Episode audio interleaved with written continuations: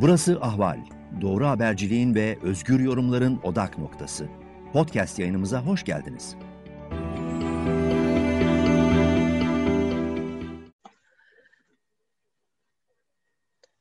Ekonomi gündemine hoş geldiniz. Ee, 26 Mayıs haftasındayız. Ben Güldem Atabay, Eser Karakaş hattın diğer ucunda. Eser hoş geldin. Nasılsın? Keyfin nasıl? Havalar nasıl o tarafta? Teşekkür ederim Güldem. İyiyim. Çok teşekkür. Hava, havalar korkunç. Onu sorma. Onun dışında iyiyim. Gayet iyiyim ama e, yani biraz Türkiye'den Türkiye'yi izlediğim zaman canım sıkılıyor. Bir de hava soğuk, yağmurlu, 14 derece. Sen de bana şu anda 30 dereceden 30 Evet. derece olduğunu söylüyorsun. Burası da çok bu bir- sıcak. Bu bir kıskançlık nedeni yani. Evet ama Evet. e, işte yani yapacak bir şey yok. Dünya dönüyor burada bu tarafta böyle Ya, dönüyor. doğru, doğru, doğru valla. Doğru. Yani Türkiye Doğru çok acayip günlerden geçiyor. Hani bizim konumuz ekonomi. Tabii ki onu konuşacağız öncelikli olarak. Ama e, işte bu Mayıs başında Sedat Peker videoları başlayan olaylar e, da şimdiye kadar, bugüne kadar Cumhurbaşkanı Erdoğan sessiz kalmıştı. Bugün ilginç bir şekilde, yani zaten ilginç bir şekilde demeyelim de, e, demeyeyim ya da ben, grup toplantısında beklenen artık Soylu'nun işte ikinci defa televizyona çıkmasından sonra e, ve Bahçeli'nin Soylu'yu destekliyoruz açıklamasından sonra bir açıklama yapması zaten bekleniyordu. Çok sürprizli olmadı. Soylu'nun tarafını tuttu. E, fakat sürprizli olan Meral Akşener üzerinden muhalefete çok sert yüklenmesi ve e, hani bunlar daha neredeyse iyi günler, bu bir daha neler olacak şeklinde böyle o e, 7 Haziran 1 Kasım dönemini hatırlatacak rahatsız edici bir söylemi vardı Cumhurbaşkanı'nın.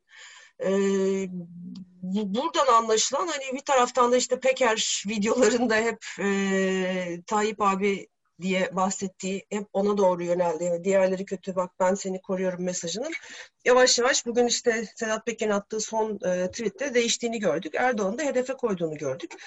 Bunlar hani Türkiye'nin politikasındaki gelişmeler. Hani ekonomiye etkisi var mı? Evet dolaylı olarak var. Belli ki herkes tepişmekle meşgul. Hani kısa vadede problemlerle pek ilgilenecek alan kalmamış durumda. Bu uzun süredir böyle aslında. Dolayısıyla hani AKP içinde, AKP ile MHP savaşı içinde, de dengeleri güç savaşı içinde çok acayip işler olurken ekonomi yine başıbozuk bir şekilde devam ediyor. Ama ilginç gelişmeler de var. Bunlardan bir tanesi bu hafta içinde yine beklenmedik bir şekilde Merkez Bankası Başkan Yardımcısının değişmesiydi. Ee, Semih Tümen, e, Profesör Doktor Semih Tümen e, geldi. Bu konuda söylemek senin e, söyleyecek sözlerin var biliyorum. Diğer taraftan e, endeksler açıklandı, güven endeksleri açıklandı. Bu e, Mayıs ayında işte hem reel kesim güven endeksinde hem sektörel güven endekslerinde hem de kapasite kullanımında zayıflama olduğunu görüyoruz. Biraz daha kiminde e, güçlü mesela işte reel kesim güven endeksi 0.7 puan düşmüş bir e, ay içinde. E, diğer taraftan işte e, hizmete perakende endeksleri zayıflamış, inşaatta güven yükselmiş. Onu görüyoruz. Kapasite kullanım oranında da benzer bir düşüşlük var. Yaklaşık 0.6 puan azalıp 75.3'e gerilemiş. Yani bunda tabii e, kapanma dönemini kapsıyor olmasının verdiği bir e, gevşeme var. Ama hani daha da fazla bir iyimser olur mu, pozitife döner mi onu e, öngörebilmek e, çok kolay değil. Ama faizlerin seviyesi, TL'nin seviyesi, iş talebinin nispeten gücü e, çok güç- güçlü bir sıçrama yapmayacağını, aksine yılın ilerleyen aylarında ekonomideki bu e, canlı havanın biraz daha söneceğinin habercisi. Çünkü krediler de yavaşlıyor. Bir taraftan bugün e, Hazine ve Maliye Bakanı, Bakanlığı, Bakanı Elvan e, bu yeni nefes kredisini açıkladı. Buradaki işte birkaç özellikle e, odalar ve borsalar birliği üzerinden bu kredi garanti fonu e, başlığı altında %17,5'tan yani piyasa faizinin altında bir yerlere bir taraflara zarar yazılarak e, ya öyle işte odaların alacağı faiz alacaklarından silinecek ya yine e, kamu borcu olarak ya da kamu harcaması olarak zararı olarak ya görev zararı olarak bu özel bankalar tarafına aktarılacak ve bu kurumlara aktarılacak. Bu şekilde bir e, destek paketi açıklandı. Bunun enflasyonist etkileri olur olmaz. Bunları da tartışırız. Ben susayım, sözü sana bırakayım. Önce istersen Merkez Bankası ile başlayalım. Ee, or- orada ilginç Ee, bir profil atandı. Güçlü bir isim. Ee, susayım ve sen anlat. Estağfurullah. Çok teşekkür ediyorum. Önce şu güven endeksleriyle ilgili gır gır bir şey Hı. söyleyeceğim. Tabii. Şimdi bu çok şey değilim bunlar konusunda. Mutlaka bir yönelim gö- gösteriyorlar ama hani yani e, ne bileyim yani alışmamışım daha doğrusu öyle diyeyim. Dolayısıyla bu şeyler sürekli şey yapmıyorum. E, kapasite kullanım oranları, işte reel kesim güvenlik falan ama ama izle, izliyorum da özellikle TÜİK'in şeylerini izliyorum yayınladığını. Fakat TÜİK'te şöyle gırgır bir şey var. Yani bunu kaç defa gördüm. E, şimdi kısmet bugüneymiş. Şimdi şimdi şöyle şu, okuyorum şeyi açınca TÜİK'in önce Bolt yazan şeyi okuyorum. Tüketici güven endeksi Mayıs Mayıs ayında 77.3 oldu diye yazıyor veriyor. 77.3 oldu. Ben bunu gördüğüm an tüketici güven endeksinin e, geçen aya oranla azaldığını anladım. Niye anladım? E, çünkü eğer tüketici güven endeksinde bir artış olsa mesela 2 puan artış olsa şey diye veriyor. Tüketici güven endeksi Mayıs'ta 2 puan arttı diyor. Böyle veriyor önce. Evet. Altta mesela 75'ten 77.3'e geldi diyor. Hı hı. Ama azalmışsa ki azalmış. Eksi 3.6 yüzde puan azalmış tüketici güven endeksi. 77.3 oldu diye veriyor.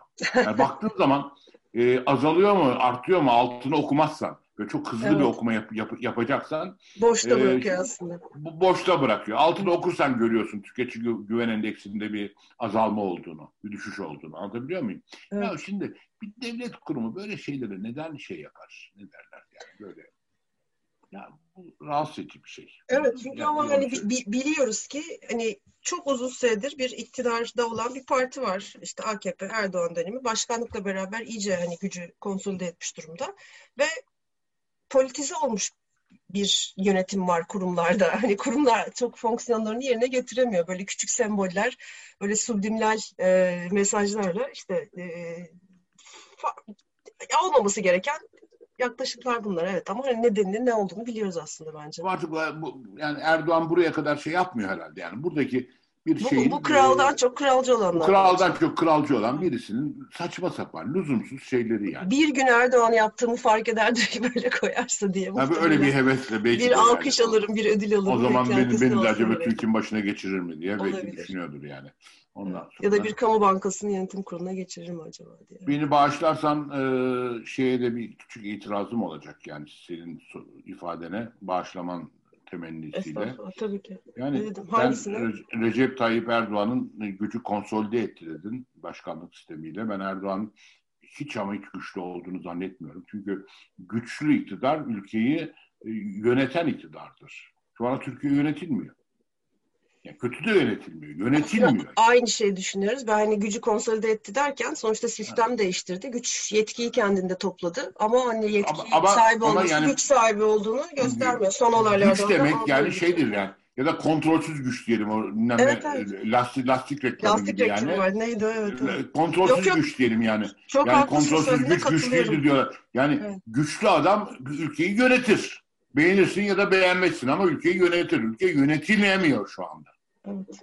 Evet, evet. Korkunç bir şey. Sürükleniyoruz yani, çok uzun zamandır evet. Yani bir bir muhalefet partisi lideri bir, bir hanımefendi şeye gitti diye bu, bu, orada yapılanlarını gördün mü diyor. Bu da iyi günlerin diyor. Yani seni öldürürüz yakında demeye getiriyor. Evet. Ya dayak yersin bir daha yaparsan diyor belki de. Ya Korkunç evet. bir şey yani. Bu güçlü adam bunu der mi ya? Demez yani tabii. Demez tabii. Gelelim şey meselesine. Şimdi şey ilginç geldi bana. Ben şimdi ne yalan söyleyeyim e, Profesör Doktor Semih Tümen'i hiç tanımıyordum hayatımda. E, ama şeyde görünce resmi gazete bakıyorum ben meraklıyım. Sabahleyin görünce resmi gazetede e, hemen Google'a yazdım. E, şeyi biliyorum ama Merkez Bankası Başkanı kim? Doktora tezi nerede? Kim ne yapmış? Nedir daha önceki müktesebatı onu biliyorum. Merkez Bankası Başkanı'nın yani guvernörün. Şimdi bu o e, müktesebatını bildiğim, e, akademik rekordunu bildiğim Merkez Bankası Başkanı'nın yardımcısı seçilen adam Profesör Doktor Semih Tümen kimdir diye bir bakınca bir kere önce bir şaşırdım. Neden şaşırdım? Yani hem önce hoşuma gitti. Fakat sonra bir, şaş, bir şaşırdım. Ee, seninle aynı yerden mezun. Ee, ODTÜ Ekonomi İstatistik Bölümü mezunu ondan sonra. Sonra ODTÜ'yü bitirdikten sonra Londra'ya gitmiş. Yani bir çeşit klasik iktisatçılara göre dünyanın en iyi iktisat mektebi olan, dünyanın en iyi iktisat mektebi olan diyorlar. Çünkü hala böyle bir kesim var. London School of Economics'te master yapmış. Yani bu görüşe katıl katılma ama London School of Economics bir ekol yani iktisatta. ondan sonra geçmişiyle bugünüyle. Ve ondan sonra da Amerika'ya University of Chicago'ya gitmiş. University of Chicago e, bütün fakülteleriyle sadece ekonomi fakültesiyle değil ama ekonomi fakültesi en önde gelen fakültesi. Bir ekol. Orası ayrı bir ekol. Yani işte Friedman'ın okulu. Evet. Yani Stigler'in okulu. İşte yani böyle baktığın zaman mesela o bölümde o şimdi hala şeyleri, şeyleri duruyor kapılarda isimleri. Yani Milton Friedman burada oturmuş, Stigler burada oturmuş falan yani. Bunlar işte e, çok önemli Nobel'li şunu iktisatçılar yani anlatabiliyor muyum? Ee, şimdi adam adamın doktorası da Profesör Semih Tümen'in yani dünya standartları, o dünya ortalamasının çok üzerinde çok top dünya standartlarında bir şeyi var. Akademik şeyi var. Ve Kavcıoğlu'nun yardımcısı olarak geldi, evet. Şimdi o, şimdi düşünüyorum bir de Kavcıoğlu'na bakıyorum. Bu ilginç bir şey dedim yani. Şimdi böyle credential'lar olan bir adamın, bu background'da bir adamın Kavcıoğlu'nun yardımcılığını kabul etmesi ki bir yerde de öğretim profesörlük yapıyor. Ben devam ederim profesörlüğüme der, devam, devam eder, geçer. Üstelik hani böyle bir adam dünyanın herhangi bir yerine gitse, Avrupa'da ya da Amerika'da, sadece Avrupa'da değil, Amerika'da bir yere gitse her yer kabul eder bunu. Dünyanın en iyi üniversitelerinde hocalık yapar. LSE artı Chicago doktoralı birisi. Ondan sonra fakat e, Kavcıoğlu gibi neydi onun meşhur hocası şeydi değil mi? O bir kadın var ya herkese doktora veriyor. Evet. Evet. Ondan sonra onunla yapılmış doktora. Ondan sonra onun yardımcısı. Allah Allah dedim yani şimdi normal olarak hani bir tabii herkesin bakışı farklıdır dünyaya bakışı, insanlara bakışı var ama sonuç olarak e, bu nasıl bir tercih bu dedim. Sonra herhalde diye düşündük. E, buna çok uzun olmayan bir vadede şey Merkez Bankası Başkanı sen olacaksın ve burada çok güçlü bir Merkez Bankası Başkanı olacaksın. Biraz dur, işte çünkü daha yeni değişti. Şimdi bir daha Merkez Bankası Başkanı alırlarsa yine bir gırgır çıkıyor, o şey çıkacak ortaya. Yani aslında hani o ismin gidip böyle bir ismin gelmesi aslında çok da negatif algılanmayabilir hani bir an önce. bir an önce. Ama, ama bu adam daha önce de Merkez Bankası'nda görev yapmış ve dediğim gibi başarılı işlerde yapmış Merkez Bankası'nda ama şey de raporlamada çalışmış, başka şeylerde. İşte, işte bu Kavcıoğlu atanırken niye bunu düşünmediler? Ya belki o zaman evet diyemedi, olmadı ya da çok acil o hükümet içinde e, nasıl gittiğini biliyoruz. E, hani belli bir işte faiz artışı oyun, yeni şafakta. Oyun, oyun, oyuncak mı bu yani? E peki, ya, bir, peki bir, bir şey daha söyleyeceğim ama. Bir şey daha söyleyeceğim. Ben de bir soru soracağım de, De, diyelim ki yarın e, Kavcıoğlu aldılar görevden ya da ayrıldı. Belki ikna ettiler işte bir özel hayatında bir şey bahane et, sağlık şeyini bahane et, ayrıl dediler mesela Kavcıoğlu'na. Hani kriz çıkmasın diye yine görevden alındı denmesin diye. Kavcıoğlu ayrıldı. Bu da asaleten e, Profesör Semih Tümen şeye atandı. E, başkan oldu. Başkan oldu. Evet. Guvernör oldu Merkez Bankası'na. Şimdi Chicago ekolünden doktora yapmış bir e, Merkez Bankası Başkanı. Peki reisin o şey teorisine yani faiz düşerse enflasyon düşerse enflasyon düşer teorisiyle ne yapacak şimdi baş başa kaldığı zaman? Ne yapacak yani bir de e, onu merak ediyorum. Şimdi Naci Ağbal deneyimi hiç olmasaydı böyle bir değişim tabii ki çok pozitif algılanırdı. Naci Ağbal e, bile algılanmıştı çünkü e, bir süre sonra özellikle. Çünkü neden? işte bir Maliye Bakanı olarak düzgün bir profil sergilemişti. Arkasında hani bir kamu ciddiyeti olduğu bilinen bir isimdi e, Merkez Bankası baş, ya da Merkez Bankacılığı çok başka bir e, altyapı gerektirse de en azından ekibinin teknik ekibi dinleyip doğru adımları atabileceğine güvenildi ve o şekilde de oldu. Ama şimdi hani işte gelen e, yeni kişi Chicago ekolünde yaptığı doktorasıyla doğru ister faiz arttırsın ister indirsin hiç fark etmez. Doğruyu yaptığı zaman doğru şekilde e, müdahale olmayacak mı bu sistem içinde? Yani ne kadar kalıcı olabilecek? Ne yapabilir? Hani ya böyle bir adam bu müdahaleyi kabul edecek mi Merkez Bankası? Ya etmesin Çünkü... yine iki ay sonra ister görevden alınır ya görevden alınır ya kendi istifa eder çeker gider. Çünkü hiçbir şeyi yani, yok, borcu yok. Merkez Bankası Merkez Bankası bağımsızlığı fikrinin de köklerinde Chicago Üniversitesi var var ama hani kanunen değişmeden bu kurumun özelliği teşkil edilmeden bu şekilde işte bildiğimiz hani kaç kaç seferdir Merkez Bankası Başkanı dört seferdir işte değişti son kaç iki buçuk üç yılda. Ne, ne, ne bekleyebiliriz ki bu kadar sağlam bir profilden de? Yani o çok acıklı bir durum zaten. Şimdi en doğru Evet, insanı da getirseniz beklentiler değişmeyecek burada. Ama şimdi aynı şey Merkez Bankası Başkan Yardımcısı için geçerli. Yani şimdi diyelim ki önümüzdeki ilk e, PKK PPK toplantısında PKK diyorum. PPK toplantısında e, e, iki puan faizlerini aşağı çekse ne yapacak Başkan Yardımcısı? Çünkü önümüzdeki ay bir de şunu düşün. Yani çok konuştum özür dilerim ama şunu Yok hayır aynı şeyi soracaktım ben sana. Ben şunu hayır. Şimdi önümüzdeki ay muhtemel bu akaryakıta gelen zamlar şunlar bunlar. Üstelik ayın ortasında geldi akaryakıta zam yani ayın 20'sinden önce geldi.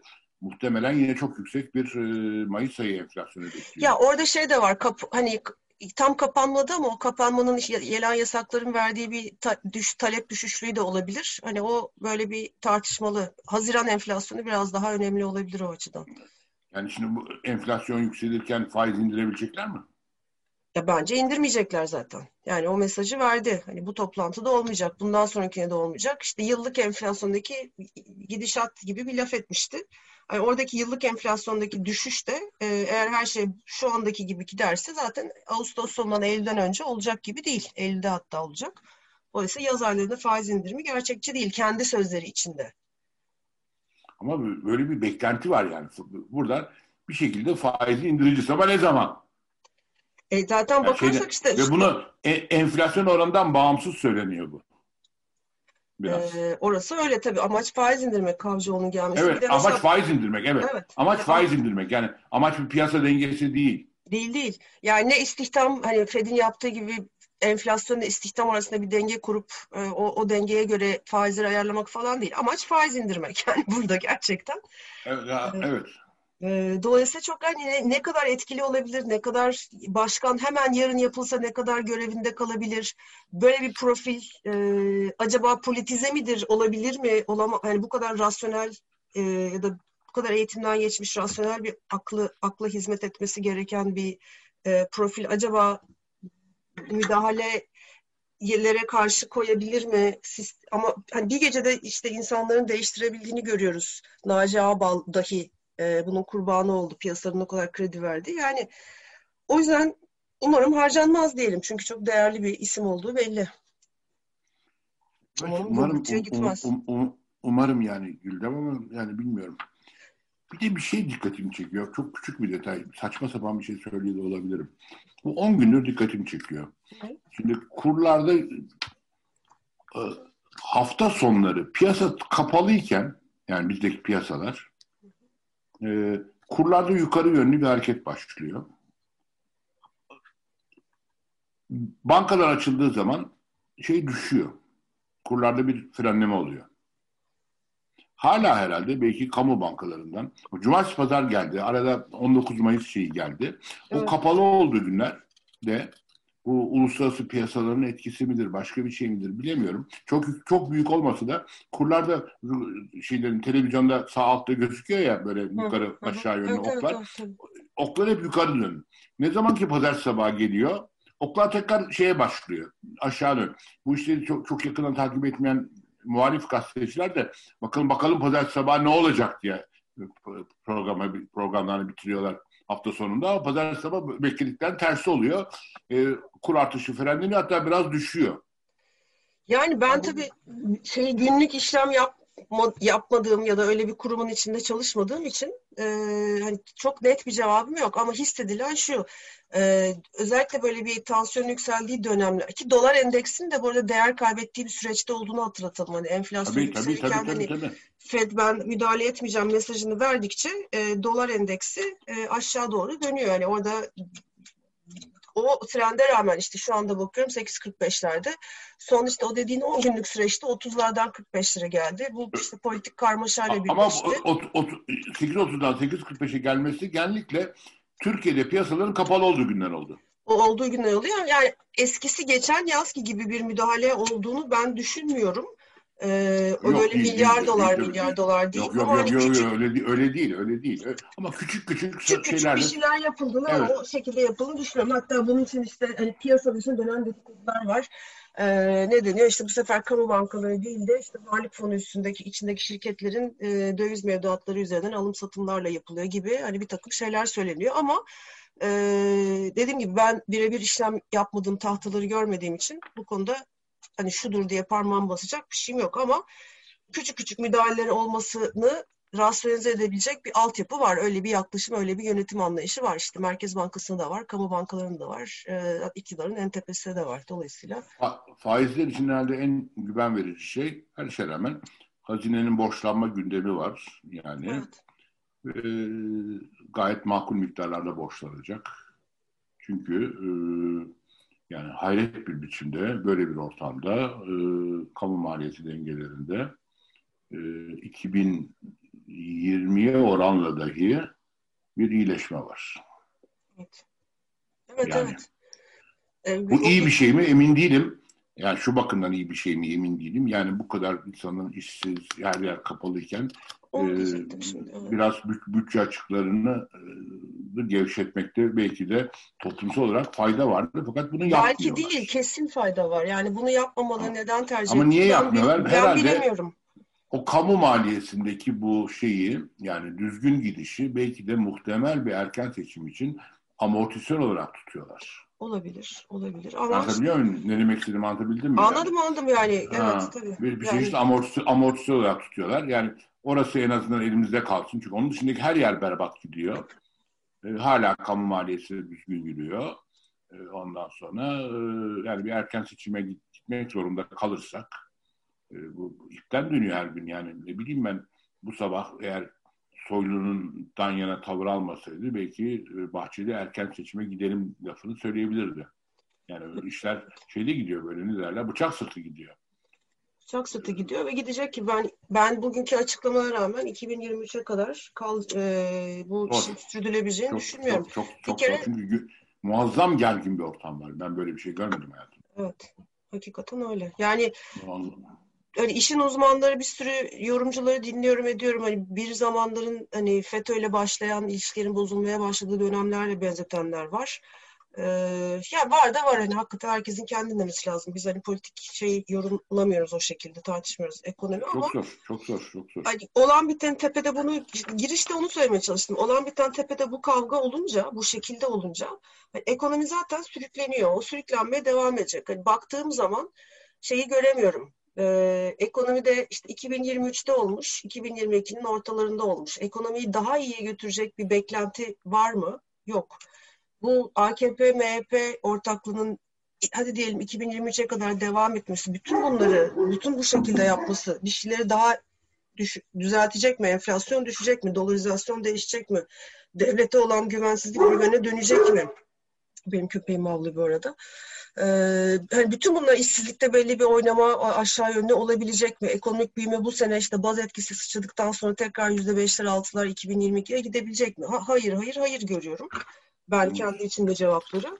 O yüzden de ben hala iktidar için bir çıkış yolu göremiyorum. Bu da sürdürülemeyecek bir tansiyon. Ya dediğin gibi e, işte kamu kaynaklarını yağdıracaklar. Böyle bir sanal bir düzelme ortamı yaratıp seçime bastıracaklar. E, başka da O marjı göremiyorum. saklıyorlar kendilerine. Bir tek Evet. o marjı var kullanılabilecek çünkü şu anda öyle görüyorum. Ama yani o da çok akılca gelmiyor. O marjı şu anda pandemide destek için kullansa zaten kendine bağlı olan şu anda kendinden kopan fakirleştiği yüzünden kopan oyları tutmaz mı yanında? Yani bu nasıl bir zeka bilemiyorum. Bilmiyorum.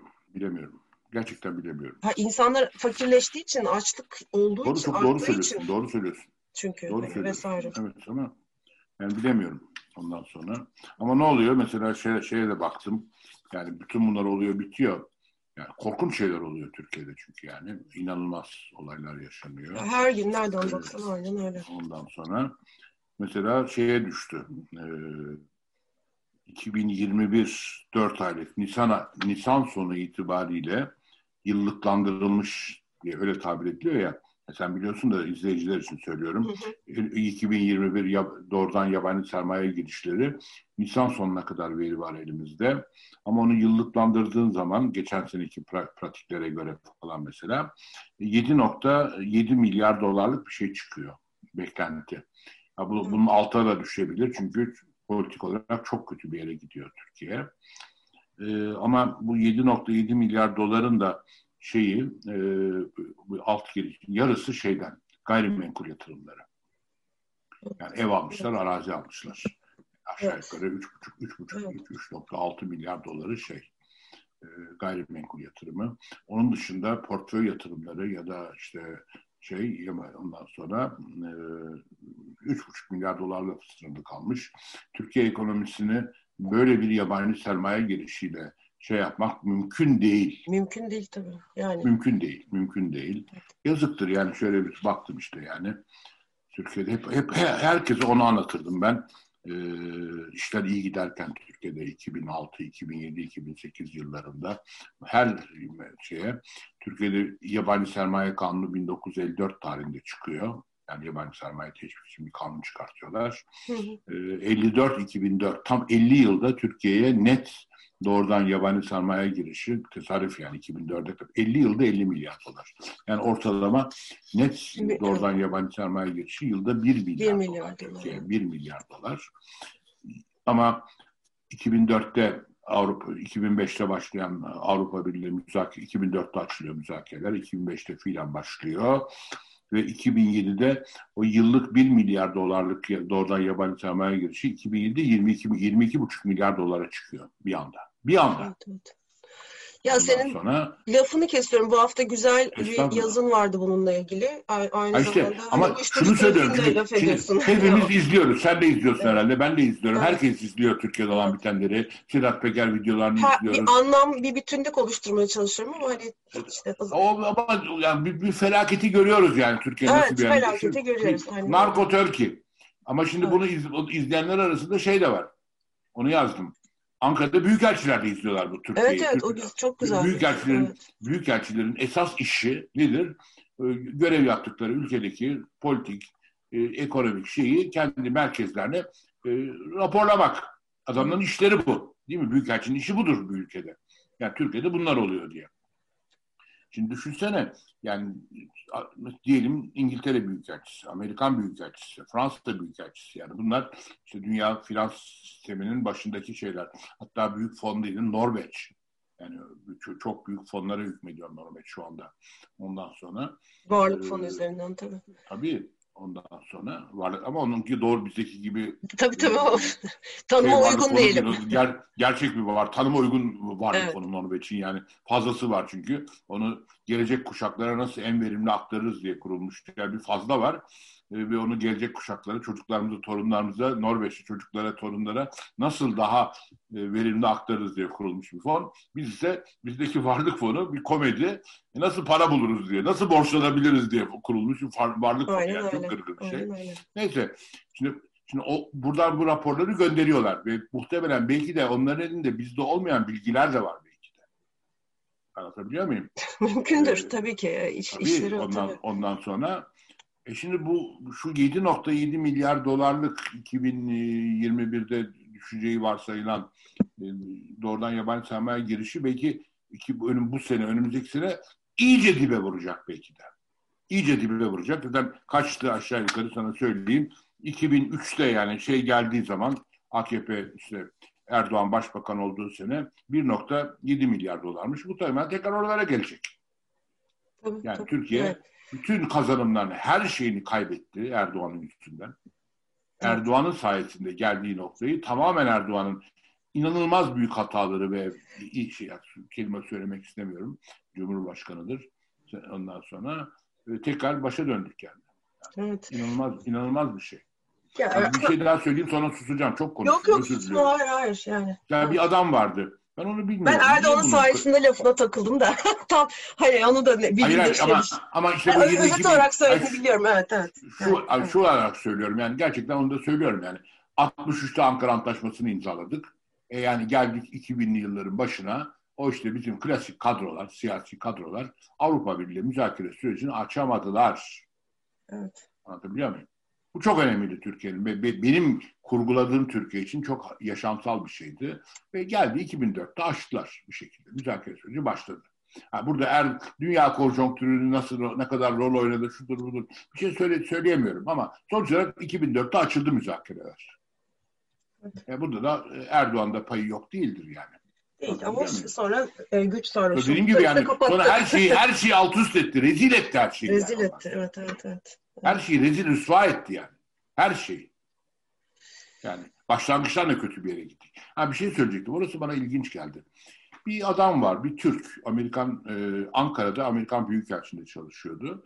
Bu FETÖ tutuklamaları sırasında bunu tutukladılar. Şu anda hapiste. E, bir Türk şeyde çalışıyor. Büyükelçiliğinde çalışan bir Türk görevli. Amerikan Büyükelçiliğinde çalışıyor. Çok öyle çalışır. Yabancı büyükelçiliklerde Türkler. E, ve çok ısrar etti Amerika bunun iade edilmesi için. Ondan sonra yani iade edilmesi derken hapisten çıkartılması Çıkartılması Çok- için evet. için fakat şey yapmadılar. Şimdi Hatta o şey rahip demir- döneminden beri evet. Rahip döneminden başladı. Evet. Beraber istediler. Adını istediler. çıkaramayacağım şimdi ama evet. Ya, evet. Mehmet bir şey de- demir mi galiba öyle demir Evet, birisi sanki galiba. evet ama ben isimlerde çok kötüyüm on- evet. Ondan sonra evet. Fakat dün şimdi bu DEA diye bir şey var.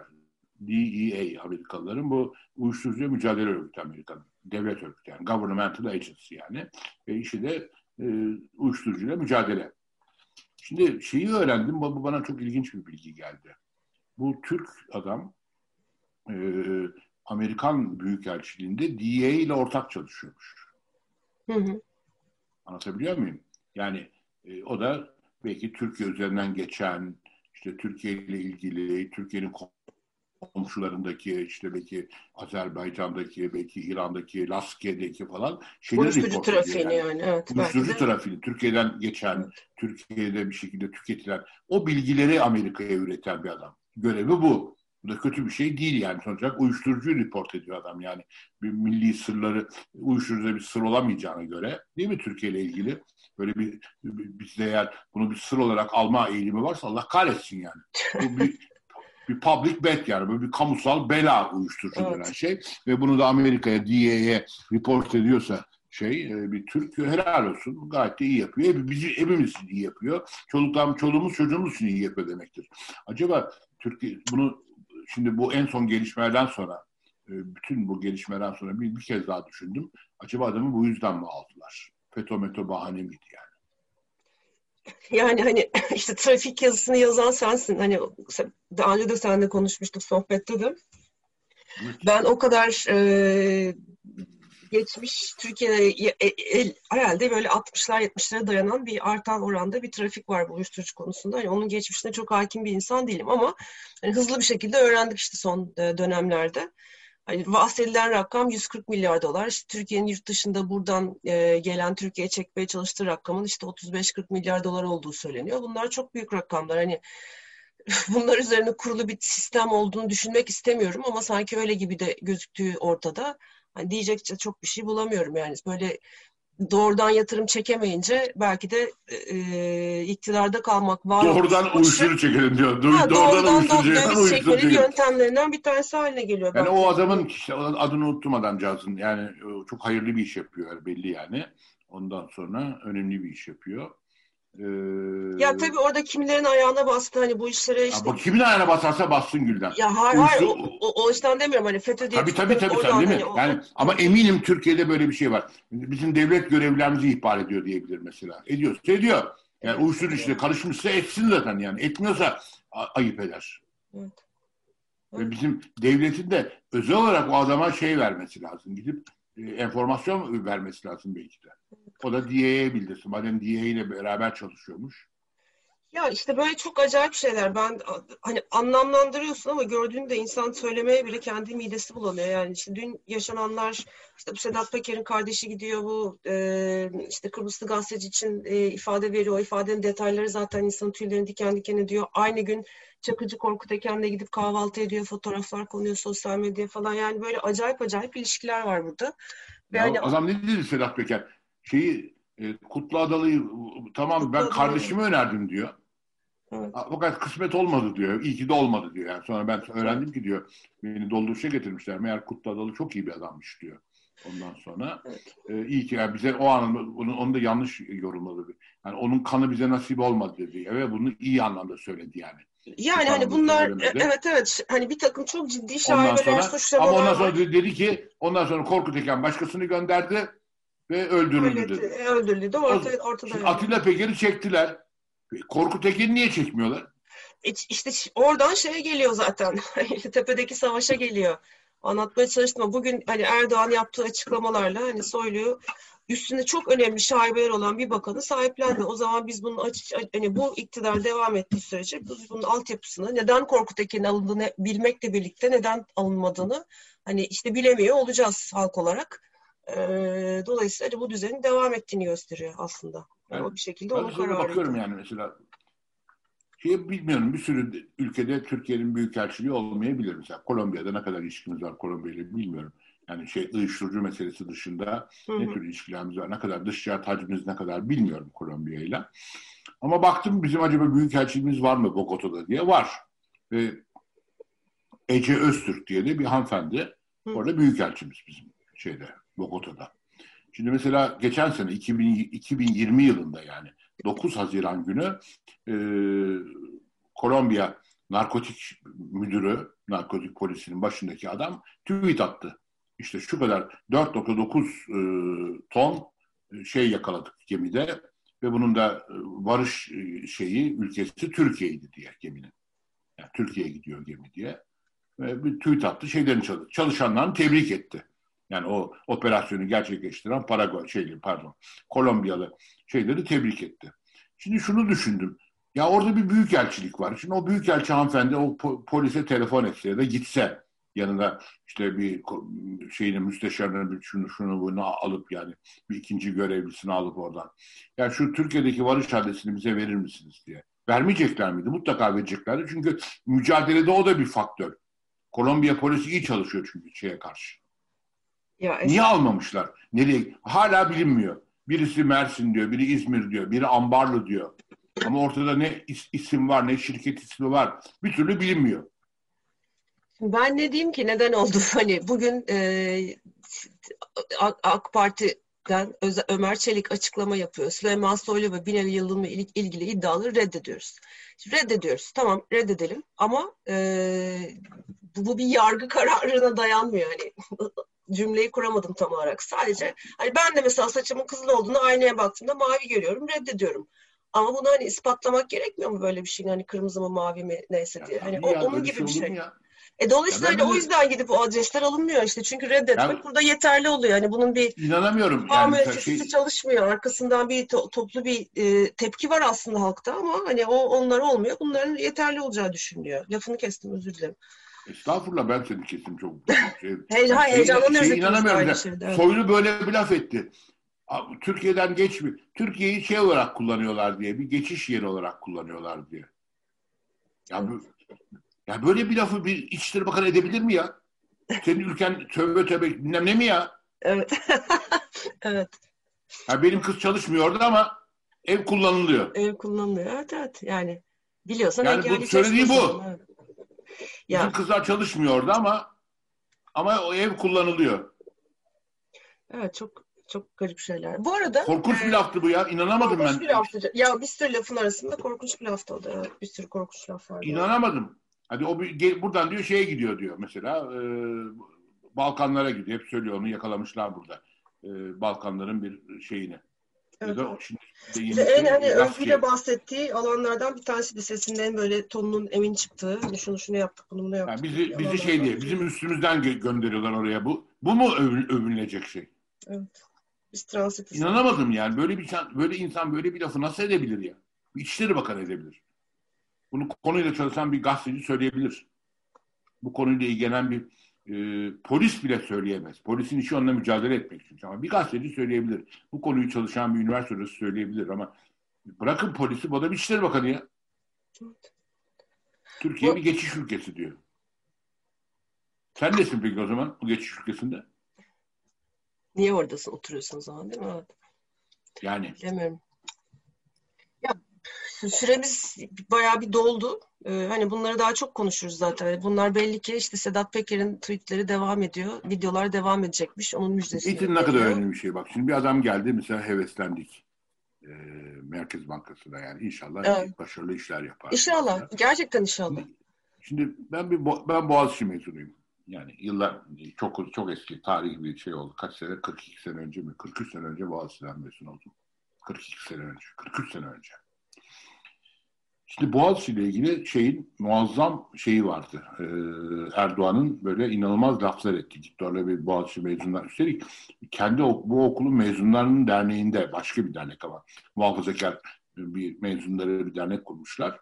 Onlar da Boğaziçi mezunları ve bu lafı ettirdiler kendi okulları ilgili. Buradan çıkanlar işte casus mu oluyor böyle bir saçma sapan bir laf etti. Hatırlıyorum hatırlıyorum. Yurt dışına gidiyorlar dedi. Yurt dışında da şey oluyorlar falan dedi. Sonra birileri de bunu dedi ki senin damadın nerede falan dedi. Damadı da mesela e, işte o da MIT doktoralı bir adam. Değil mi? Şeyi yapan. Ama bak ne oldu? Eğitim ne kadar önemli bir şey. Bir adam, bir damat MIT mezunu, MIT doktoralı. Ee, ondan sonra ve şimdi Türkiye e, Avrupa'ya siyah satıyor. Evet. Bak ne kadar önemli bir şey. Şimdi ben bunu siyah satmaktan çok övünmüyorum. Silah satmaktan hoşuma giden bir şey değil Türk kendi ülkemin. Ha, teknoloji, evet parçaları belki dışarıdan ama, geliyor. Ama bu o damat sayesinde oldu. Başka bir şey değil. Yani damat derken damadın MIT'li olması sayesinde oldu.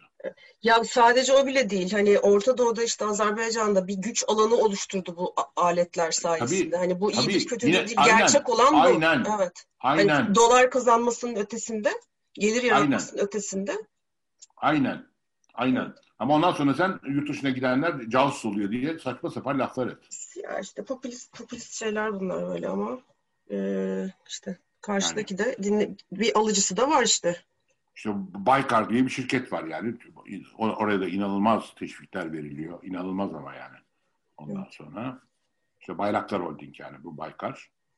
Ondan sonra yani damadın ailesinin şirketi, damatların teknik müdürü mü öyle bir şey yani. Ondan sonra ama görüyorsun yani e, yani iyi bir okul, iyi MIT doktorasının tek başına bir adam neler değiştirebiliyor. Evet. Öyle. Sen hala şeylere e, git ondan sonra sabah akşam imam hatipçilere onlarla uğraş. Ya işte böyle bir acayip bir eğitim sistemi kur ya da işte Boğaziçi'ne atadığın rektörcük üzerinden e, işte güç savaşı yap. Ya süremiz işte. doldu ama iyi bir haber var. Onu da belki paylaşmakta fayda var. Öyle ama iyi ama iyi bir haberse söyle Allah aşkına. Aşılar söyle. gelmiş Biontech'ler Türkiye'ye. Ha, onu gör, ee, gördüm. Gör, evet doğru, 50 yaş 50 yaş ve üstüne başlanıyor. Şimdi bilim kurulu ben de tabii şey yaparken başlık olarak geçti önünden gördüm. Açıklama yapılıyor ama hani hakikaten gelmiş. O çok önemli bir gelişme. Bu aşı temposu bu hızla devam ederse 2-3 ay yaz sonuna kadar e, önemli bir kısmı aşılanırsa ülkenin önümüzdeki sene çok farklı olabilir burada. Bak, nereli bir adam? Bu nereli, nereliydi? Kahramanmaraşlı mıydı? E, şeyini Almanya, Almanya'da eğitim gördüğü için. Evet. Tamam, Almanya yani Türkçesini gördün nasıl konuştuğunu. Almanya'da büyüyor, Almanya'da doktora yapıyor, profesör oluyor ve bunu buluyor. E şimdi bunu da birileri kalkar yakında Türk'ün dehası diye içeri pazarlamaya kalkarlar. Ya Türk'ün dehası neredeydi orada? Ee, hani bu mevcut iktidardaki deha işte Çin'le pazarlık etti, Rusya'yla pazarlık etti. Olmadı, bulmadı. ee, o, o, deha oradaydı. Hani şark kurnazı oradan geldi. Yapması gerekeni sonunda e, baktı ki pabuç pahalı. İşte turizm sezonu iki senedir gidiyor. E, cari açık yüksek döviz mevzu yok.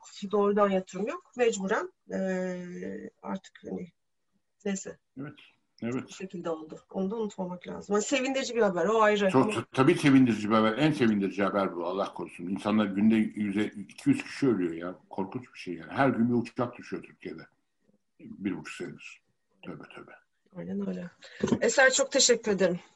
Ben çok teşekkür ediyorum için. Gülden. Ne demek ne demek ben çok teşekkür ediyorum. Çok Önümüzdeki hafta çok e, yine böyle herhalde politik tarafta çok hareketli günler bizi bekliyor gibi gözüküyor. E, yine değerlendiririz. Yeni verilere, Tabii yeni inşallah, bakarız. İnşallah. Çok teşekkürler. Çok sağ olun. Dinleyenlere de sevgiler. İyi haftalar dileriz.